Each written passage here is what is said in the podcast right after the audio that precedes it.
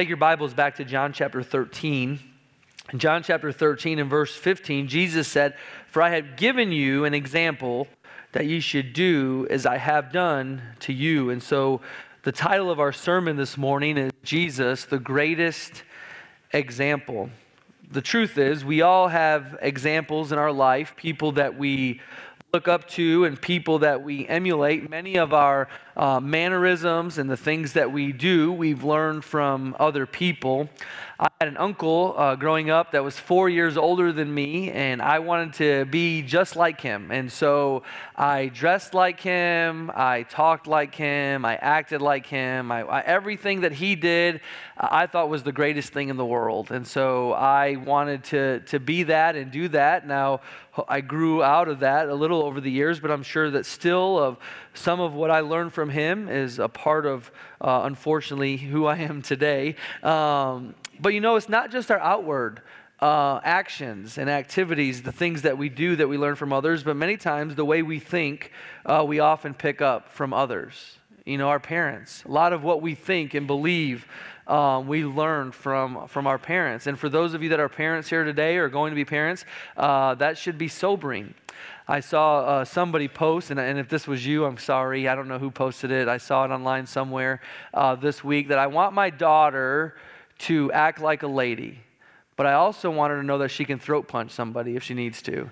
And, um, you know, I don't know that that's a biblical statement right there. Um, I, you know, oftentimes, you know, we, we teach our kids things like that by the way that we talk, the way that we act, uh, things that we say in front of them. Um, a lot of you, you'll get onto your kids for the way they drive, but the truth is they drive the way they do because it's the way you drive. Um, you know, your kid gets behind the wheel and they start yelling at other drivers. I'm assuming you probably yelled at other drivers um, throughout the years when they were, um, you know, sitting in the back seat watching you. A lot of times, uh, you know, we, we justify it in front of our children. You know, I know this isn't right, but. And so, guess what your kids do? I know this isn't right, but, you know, if you can justify your sin, then they can justify their sin. And, and so, our, our kids pick up a lot of what they believe uh, from us, whether it's good or, unfortunately, a lot of times it's bad. Our kids pick up a lot from their friends uh, who they're associating with, and uh, you know the. Um, the influences that, that they have, you know, and so, um, you know, it's very important that we know who's influencing our children and what kind of people that they're, they're around. And you say, well, you know, my kid is going to be the influencer. Yeah, we all tell ourselves that, all right? Um, and they might be the influencer, and hopefully they are influencing other people for the good. But the truth is, is they're going to be influenced as well um, right, wrong, or indifferent. It's going to it's going to happen, and so we have to be very guarded. And listen, if you're here today and you're a kid or a teenager or something like that, and you you know you get mad because your parents you know don't like your friends or they talk to you about the type of people you should be around, you should be thankful for that because who you are around is influencing the type of person uh, that you're going to be. And if you're around people and influenced by people that are ungodly or don't hold the biblical truths, guess what? That is going to play a part in your, your very own development. You should be thankful for parents that care about the influences that are in your life. Another influence that's tragic in our world today is, is society itself.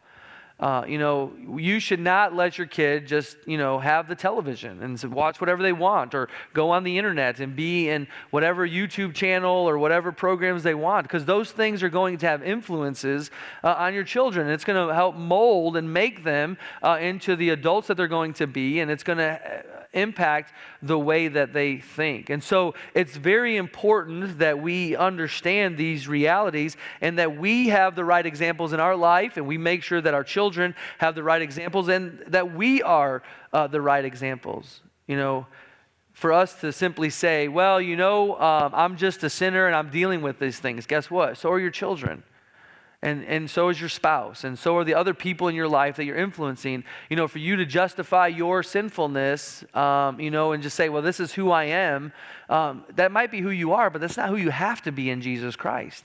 And we know that. And so be very careful um, about who you're allowing to influence, but you, but how you are influencing others as well. We all need the right examples in our life, those that are following biblical principles. Now, here in John chapter 13, we have Jesus, the greatest example, and he's going to illustrate some important truths to his, his disciples. And the, the illustration that he starts off with here in these chapters is about showing true love. In 1 John chapter 3 verse 18 the Bible says my little children let us not love in word neither in tongue but in deed and in truth. And, and, listen, we know, and it's become a trite statement, it's easy to say you love somebody, but you have to show it. And really, love should be seen by our actions. Jesus has left his, his public ministry, and he's really just hours before he will be arrested, ultimately tried, and then crucified for the sins of the world. But in chapters 1 through 12, we've had the public ministry of Jesus proving that he truly is the Son of God. And when we come to chapter 13 through chapter 17, we have what is commonly known as the upper room discourse. And Jesus is going to give some last instructions to his disciples. And here in chapter 13, he doesn't start with a lecture. He doesn't start with some story or some, um, you know, some vocal or verbal lesson, but he's going to illustrate love through action. He's going to illustrate through his very own actions before, before them. And he's going to teach them some things. He's going to teach them that life is, is not about me. You know, your kids need to learn that. And if every situation in life, it's all about you, guess what? They're going to believe they're the center of the universe. If every time you are wronged, you are upset because you were wronged and you never had consideration for the other people, your children are going to believe that. But Jesus wants them to understand this life is not about me, it's, it's not about my comfort. It's not about me having the easiest life possible or even the easiest time in this situation. It's not about me being served. Now, that's what the world teaches, and that's the society that we live in that, that you should seek to be served. You should seek to be number one. You should seek to, to, to be better than everything else. But contrary to that is what the Bible teaches when it says we are to, in honor, prefer, or esteem others better than ourselves. Now, that's contrary to the flesh and to our sinfulness, but that is what God expects. And so, Jesus, here as he's with his disciples, he's going to teach them it's not about me, it's not about my comfort, it's not about me being served, it's not even about me getting my way. It's not about me getting my way all the time. And, that, and, that's what we strive for in this world, and that's what we expect from other people is for us to, to get our way. But rather, he is talking to them and, and going to illustrate them that my life is about serving God and serving others. You know, one of the great pictures you're going to see here is Jesus says, You know, Father, take this cup from me. Listen, I, I don't want to go through the suffering and the sacrifice, but I'll do it because I want your will. I want your will to be done. And so we'll see over the next several chapters, Christ is willing to be beaten and scourged, to have his beard plucked out of his face, to have a crown of thorns placed on his head, to ultimately be whipped with the, the cat of nine tails, to ultimately go to the cross and give his life because he wanted to serve God and serve others. Of course, he's been saying that from the beginning. The Son of Man came not to be ministered unto, but to, to minister and to give his life a ransom. Jesus came to, to seek and to save the lost. He came, he came to serve. And, and so he's been with his disciples now for some three years or some three years in his earthly ministry, and he's been walking with them and trying to show this and live it out. And so now he has this personal, intimate time. Personal, intimate time with his disciples. And, and more than ever before, he's going to, to, to, to, to show them and to put the emphasis on the fact that, listen, this life has not been about me. And guess what? As I leave, you're going to be my disciples and my servants, and this life can't be about you. And so today, as we see the greatest example from Jesus himself, I want you to understand that we'll never be the Christian that God wants us to be if we're selfish In, in every situation, it's about me. It's about getting my way. I'm always going to be right. I'm going to prove my point. I'm going to put you down. I don't care if I have to hurt your feelings. I just want you to know that I'm better than you. I'm smarter than you. I'm greater than you, or whatever else you want to put in there. If that's our mindset, we're never going to be the Christian that God wants us to be. And we're never going to be able to serve God in the way that God wants us to serve Him. And this is why I think Jesus is teaching them this here. Because here, in just a week, Christ is going to be crucified. And in just a little while, He's going to ascend back to heaven. And, and, and He's going to send His Holy Spirit to dwell within them and to, to, to walk with them here in this world. But they're going to have to go through some things. They're going to have to go through some trials. They're going to have to, some of them are even going to be put to death for their faith in Christ and for their service for God. And if they don't get this truth right here, if they don't get this truth right here, they're not going to be able to do the things that God wants them to do. And listen, it would never have been said of them. If they did not learn these principles, it would never have been said of them that they turned the world upside down for the cause of the gospel for the cause of Christ. And you know, the sad truth is, is there are many Christians in our world today haven't figured this out. They go to church and they go through the activity, but there's so much that God wants them to do in this life and, and wants them to accomplish for the cause of the gospel and for the name of Christ and for the glory of God. But yet they never accomplish any of that because they haven't learned the principles that Christ, over these next few chapters, are going to teach his disciples that he wants us to know. You know, we'll, we'll, pro, we'll, boldly proclaim, I'll, I'll die for my faith, I'll die for Christ. And yet, none of us, or I should say, many of us, struggle to even live for him on a regular basis because we're so consumed with ourself and who we are and, and making sure we're better than the next person.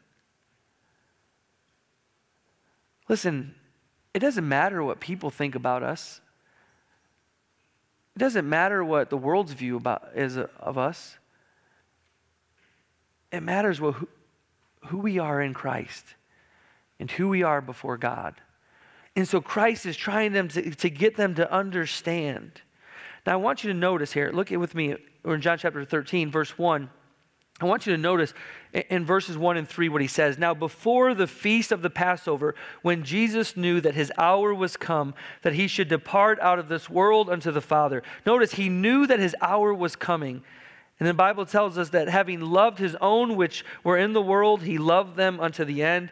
And supper being ended, the devil having now put in the heart of Judas Iscariot, Simon's son, to betray him, Jesus, knowing that the Father had given all things into his hands and that he was come from God and went to God. Listen, Jesus knew that his hour was come. All throughout the Gospel of John, we've seen him say, My hour is not yet come. My hour is not yet come. And now the Bible tells us his hour has come.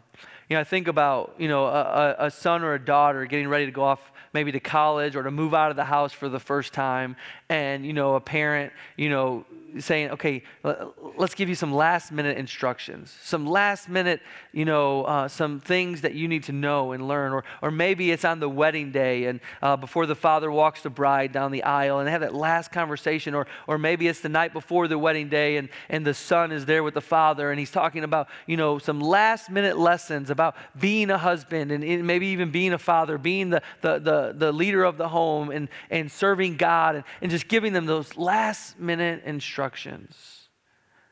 It's like this last time. Now, it's, it's funny, like, you know, we act as if that's the last time we're ever going to see them. They're coming back to do their laundry next week. Like, let's be real. You know, they, they still have to come back to get a good meal. They're, they're, they're coming back. But, but Jesus knew. He knew that his time on earth with them personally, physically, was up. And so I, I just want you to understand the importance the importance of what Christ is trying to, in light of the knowledge that he possessed, what he wanted them to understand what he wanted them to learn. And so the first illustration, the first lesson, he gets the, the towel and he takes off his outer garment. He gets the towel, he gets the basin, he gets the water. And then here in this passage, he, he kneels down and he washes the disciples' feet. And there's three lessons, and, and I don't know that we'll get to all three of them today, but there's three lessons in these verses that Christ wants them to learn. Not just from what he's telling them, but from his own actions before them. Father, we thank you for your word this morning. And, and Father, I thank you for the wonderful illustration, the wonderful example that Jesus is to these disciples, but to us as well. And Lord, I pray today we would get a hold of these truths that you want us to have in our heart and life and to exhibit as we live here in this world for you. In Jesus' name we pray. Amen. There's three lessons. Number one is going to be humility. Number one is going to be a lesson on holiness, and number three is, or number two is going to be a lesson on holiness. Number three is going to be a lesson on service. So let's jump in. Number one, we see a lesson on humility. In verses one through five, we just read those first three verses. Jesus, knowing that his time has come up, in verse four, he riseth from supper and laid aside his garments, took a towel, girded himself. After that, he poureth water into a basin and began to wash the disciples' feet and to wipe them with the towel wherewith he was girded. Jesus acted on knowledge. He knew he, who he was, he knew why he came, and he knew where he was about to go. And so, understanding all of this and the circumstances, he acts in love. Now, love is an action word. And it's important now in life to tell people that we love them, but it's more important that we show that we love them. And, and I know in our world we joke a lot, a lot of times, you know, I told you I love you 30 years ago. If it changed, I'll let you know, or whatever. And, and some, some people like to say, I love you a lot. And um, I, I, am a person that does that. And, um, you know, I, I think my father in law thought it was weird the first time I was on a phone call with him. And, and I said, Hey, Greg, I love you. Have a good day. You know, it's like silence. I know, like, like, like, you know, it's just not normal uh, for a lot of people in life to, to say that. But um, it's just a normal, I'm a, I, I say I'm a lover and a hugger, and I say it and I hug people. And it's just, it's just who I and um, how I've been, you know, come up and all those type of things. And sometimes it's easy just to say it, but it's difficult to, to show it. But you know, contrary to that, it's easy to show people that we're annoyed, isn't it? It's easy to show people that we're mad or we're frustrated with them, or it's easy to show people that we don't like something that they did or something that they said, or maybe even that we don't like them personally. You know, it, isn't that funny in our flesh? It's just easy to, to let people know when we're not happy with something. and, and, by our actions and the way we treat them and things that we do, but it's a little more difficult sometimes to, to show people that we love them. Um, and so Jesus is the great example here of love in action. Now, he does this through washing of their feet. Now, uh, the custom of, of, feet washing, when people would travel in that day, the roads were dusty, and so people would come to a home, and there would be a servant that would wash their feet because they wore sandals. They would take their sandals off, and they would wash their feet and wash the dust off as they came into the house. Now, in our story here, in this situation, uh, this was a, a borrowed room, and there was no servant to wash their feet, and, and this was just a private gathering of, of Jesus and, and these guys. And I think it's funny to, to notice here. Um, you know, this was just a bunch of guys, and, and they walk in, and the picture that I get and in my sanctified imagination here is that these guys, they just walk in and they just start eating.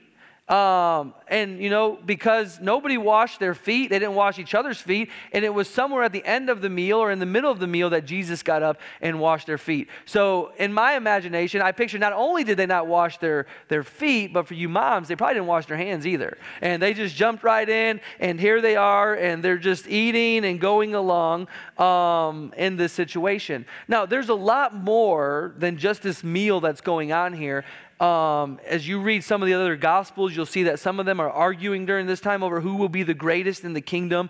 But John, through the leading of the Holy Spirit, gives us his perspective and what God wants us to know here. But in the middle of this meal, the Bible says, Jesus gets up from the table. And he goes over and he gets the water, he gets the towel, and, and they all of a sudden realize what he's doing. He's taken off his outer, outer coat. He, he girds himself up there. And one by one, he begins to go around the table and he begins to wash the feet of the disciples. But I want you to notice here the Bible is very clear that Satan has already put it in the heart of one, Judas Iscariot, who is going to betray him. Do you know Jesus washed Judas's feet? And Jesus knew that he would be betrayed by, by Judas. And yet, and, and, for many of us, we would consider him the enemy of Jesus, the enemy of God, and one that was going to betray him and ultimately um, be part of the cause of Jesus going to the cross. And yet, Christ, in his full knowledge, bowed himself down and was willing to wash the feet, not only of his friends, not only of his disciples, but of one that would betray him as well. Who are we willing to serve? Who are, uh, who, are, who are we willing to show the love of God towards? You know, the Bible talks a lot about loving your, your brethren and loving those are, it's easy to love those that treat you with kindness, but we're, we're also to bless and to love those that curse us, those that are considered our, our enemy. But so we, we get in our flesh and, and we act as if we have the right to retaliate. We have the right to correct a, a wrong. You know, we, we, we say it's not fair and it's just not right, and, and I'm going to have to get back at them. And, and listen, that is totally contrary to everything that the scripture teaches. And Jesus is making that evident here before us as he illustrates his love, not only for these disciples, but even for Judas himself. Now, the, the lesson here illustrates the humility of Jesus that we should learn from. And I, I think this is a per- perfect picture or illustration of what we read in Philippians chapter 2 when the Bible tells us that Jesus left heaven and he emptied himself. He took on the form of, of a servant and he was obedient to God, even um, to the death on the cross. What a, what a living illustration of, of humility. But you know, in Philippians chapter 2, it tells us this let this mind be in you. Let this mind be in you, which was also in Christ Jesus. That this humility and this love and this service, this is the mindset that we as Christians should have and how we should live our life. Paul tells us here in Philippians chapter 2 that this is the mind. Jesus is the great example. We act oftentimes as if we should be served. Listen to what Paul also wrote in 2 Corinthians 8. He says, For ye know the grace of our Lord Jesus Christ, that though he was rich, yet for your sakes he became poor, that ye through his poverty might be rich. I need to give up I need to give up my rights. I need to give up my benefits for the other, for the benefit of others. That's what Christ did, and that's the picture of the illustration here. I need to be willing to put my opinion aside for the sake and the benefit of others. 1 Peter chapter 5, verse 5 says, Likewise, ye younger, submit yourselves unto the elder. Yea, all of you be subject one to another and be clothed with humility. For God resisteth the proud and giveth grace to the humble. We know that the Bible teaches that pride is an abomination. Pride is an abomination to the Lord, and God urges us and challenges us and commands us to walk in humility. And Christ is the greatest example here. And many Christians today aren't being used of God because of their pride. It was Dwight L. Moody who said, You might be too big for God to use, but you can never be too small. What a, what a great statement. You might be too big for God to use. You might be sitting here today in your pride. Your life might be all about you. You might want people to serve you. God's never going to be able to use you in that mindset. But man, when we humble ourselves and we seek first to glorify God and to serve other people, we can do some great things. We can do some great things for the Lord. What a, what a beautiful picture uh, of humility here for Christ. When's the last time we were willing to humble ourselves so that God could receive the glory, so that God could receive the glory, and that others, that we could serve others? Jesus is a, an amazing picture here of that humility. Then, number two, in verses 6 through 11, we see an illustration of, of holiness he comes to, to Peter. He's going around the table and he's, he's washing the feet of the disciples. And he comes to Peter, and we have this interaction uh, between them. And the interaction here teaches us something truths about our relationship with God. And I believe the key it, there is found in, in verse number 10 when he says there, Jesus saith unto him, He that is washed needeth not save to wash his feet, but is clean every whit, and ye are clean, but not all. We saw when Kevin read this just a, a few moments ago, Jesus comes to Peter, and Peter says, Nay, it's not going to happen, Lord. You're never going to wash my feet. And he says to him, Listen, if you don't allow me to do this, then you, you have no part of me. And Peter says, Okay, then, fine. Not just my feet, but my hands, my head, basically wash all of me because I want to have a part with you. And so when we come to, to verse number 10, we see there are two Greek words translated for the word wash here in verse 10. The first word, wash, means to have a full bath. It means to have a full bath. And, and the second word means to just wash part of your body, or the illustration here of, of coming into a home. Maybe you were out in the bathhouse and you took a bath, and then you had to walk from the bathhouse into the house. And, and while you were walking in, your feet got dirty. So when you got in the house, you had to just wash off, wash off your feet. Jesus is basically saying if you've already had a bath, you only need then to wash your feet. When you get saved, you are spiritually cleansed or or washed. This is the washing of regeneration we see in Titus chapter 3 and verse 5. And so if you're saved or you're born again, you've been washed or you have been regenerated. And then as we lo- walk through this life as, as a Christian, we still deal with sin and, and we, still ha- we still get dirty from that perspective. We don't have to get born again or regenerated all over again. And I think this is so important. That's why we have 1 John chapter 1 verse 9 where he says if we confess our sins, he is faithful and just just to forgive us of our sins and to cleanse us from all unrighteousness. The truth is, sin hinders our relationship with God.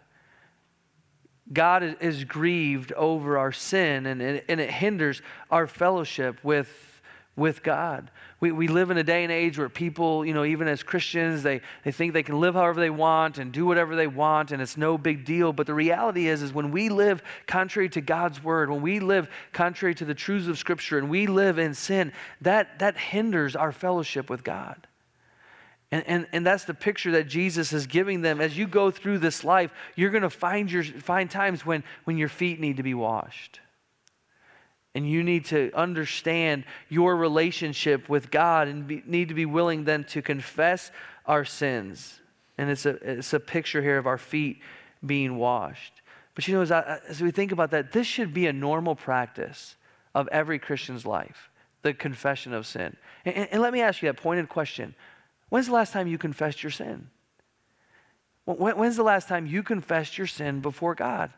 I'm not talking about being saved. Listen, if you've never accepted Jesus Christ as your Savior and turned from your sinfulness and received that gift of salvation by faith, then, then you're not a part of the family of God. I'm talking to people that have, a, have had their sins forgiven and have a relationship with God, and God is your Heavenly Father, and, and heaven is your home when you leave this world.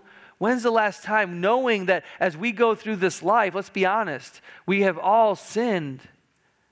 When's the last time we confess that sin? One of the big struggles we have in life for some reason is apologizing. You know, I, I, I hate apologizing to my children. I, I don't like doing it, but guess what? I've had to do it. And listen, if you've never apologized to your children, you're probably doing them a disservice in life. But I hate it. I don't like it. You know, it's not easy for us as people to apologize. We don't like to admit that we're wrong.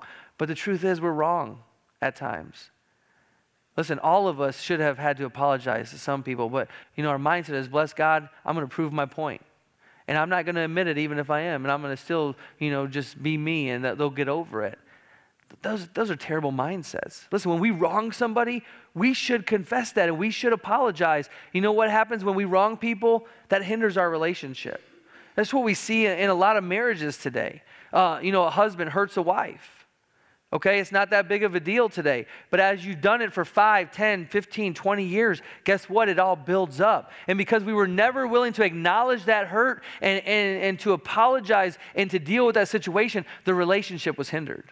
Now, it was hindered a little bit. It was hindered a little more, and then it was hindered a little more. And now there's this big fraction between them. And so what happens down the line is we just we can't deal with it anymore. We separate because you're selfish and you're prideful and you're not willing to own up to your issues. And it's even worse, let's be honest, if one person is constantly apologizing and trying to work on it, and the other one is so selfish they're not willing to do it. I've had to apologize to my wife. I've had to apologize to people in the church before. I've had to apologize to people in the community before. It's, it's a natural aspect of life, and yet we struggle. Do you know what? We sin against God. We sin against God, and it hinders our relationship with Him. And we must be willing to confess our sin before Him so that our relationship is right. Listen, God knows. God knows that we hurt Him. God knows that we sinned against Him, that we grieved the Holy Spirit. God knows that in our life. We need to be willing to own up to it ourselves. Well, it's not a big deal. Well, it just it was a little white lie. You know, it, it, it's funny. You know, we we get pulled over for running a stop sign, and we get mad at the police, like it's their fault that we did that. Like we're we're mad and we want to fight them, and we get upset with them. You know, we, we try to justify it in our mind. You know, we hurt our family members or our friends, or we do something at work and we hurt somebody, and we try to justify it in our mind. Listen, you can justify it all you want. If you're wrong, you're wrong. When we sin before God, there's no justification for it. There's no little white lie before God. There's, there's no little sin before God. If we sinned, we sinned. And we need to be willing to confess it. And so Jesus is teaching Peter here this illustration of holiness. First of all, you need to be washed. You need to have your sins forgiven. You need to be a part of the family of God. You need to have eternal life. And once you're saved, a normal aspect of your life as you live through this world and you, and you sin, you need to be willing then to confess that, confess that sin. And that should just be a normal way, a normal way of life and a normal routine. Because guess what? Tomorrow it's gonna, you're going to struggle again in our flesh, and we need to be willing, willing to confess it. Now, when I say apologize and I say confess, you know, some people, they apologize and you know they don't mean it, right? Oh, I'm so sorry. Then why are you going to do it again tomorrow? I mean, you just said you're sorry yesterday. You don't mean it. You just want them to not have an attitude with you and not be upset with you, you know, and just to kind of gloss over things. And so tomorrow we're going to do it. Well, I just, it's who I am. No, if you're truly sorry, then you're gonna you're, you're, gonna try if you truly love the person you truly care about them you're truly sorry you're gonna do everything you can not to do it again. Listen you might fail again but you're gonna do everything you can to, to not do it again. Listen if we're truly sorry and we're confessing our sin before god it's, like, it's not like we're gonna we're gonna do everything we can to make sure we don't fall into that sin. You know if you have a, if you have an issue with alcoholism it doesn't make sense to have alcohol in your home if you have an issue with pornography, it doesn't make sense that you just get on the computer or the television all by yourself with no accountability. Like these are these are pretty big sins in the minds of in the mind of our world. You know, if you have an issue with lying, you're going to have somebody to help you keep accountable. You're going to put everything in place so that you can, when you confess it and you say before God, you know, you're sorry and, and you're really going to desire not to do these things again. Now, I'm not saying you're not going to fall, you're not going to struggle. But when we're truly sorry before God and grieved over our sin, then we, we want to work on it and we want to do it. We want to deal with that sin, not just say, well, I, you know, I, I know I, I confess today, I'll just do it again tomorrow. That's not, that's not true confession before God. We want to be washed. We want to be clean. We want to make sure our relationship with God is right. What an illustration here that Jesus gives us. What an example Christ is of humility and then giving us this picture of holiness.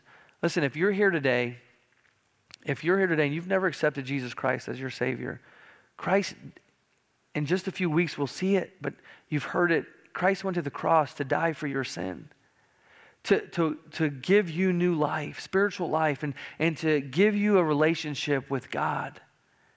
And when you accept Jesus Christ as your Savior, you're spiritually, you're made alive and your eternal home is in heaven, but you're still going to have to deal with, with this world and the situation of this world and people here in this world and circumstances of life. And, and listen, for all of us that are sitting there that are Christians, we still struggle with sin, and we need to be willing on a regular basis to make sure that we're confessing. We're confessing. You know, if you're, if you're a parent here today, you've probably told your, your child, don't lie the lie makes it worse, right? The lie is worse than the original sin or the original issue. Don't, don't try to lie to God. Deal with your sin.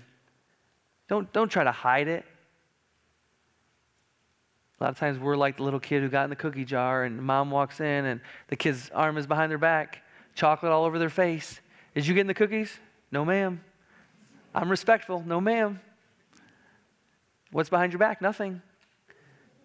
That's kind of how we act with God, as if He doesn't see it, doesn't know it. Listen, as a believer in Jesus Christ, I, I, listen, a natural reaction in my life should be to confess my sin before Him. It should grieve me that I've sinned against, against God. Jesus is a great example. Next week, we'll finish this section up and look at his example of, of service, serving God and, and serving others. But are you willing today to humble yourself? Listen, humble yourself knowing that you're a sinner, that you need a Savior, and you need to receive Jesus Christ by faith. And for those of us that are Christians, humble ourselves before God, willing to confess our sin, willing to, to serve others, willing to put our rights aside for the glory of God and the benefit of, of other people. Jesus gave this great example of love through his action, willing to bow down, the, the king of the universe, the creator of the world, the savior who was going to go to the cross, was willing to bow down and wash the feet of his followers. Later, next week, we're going to see guess what? The servant is not greater than the master. You call me Lord, you call me master. If I'm willing to do this, shouldn't you do that in your life? If Christ was willing to humble himself and go to the cross for us, shouldn't we be willing to humble ourselves and serve God and serve others?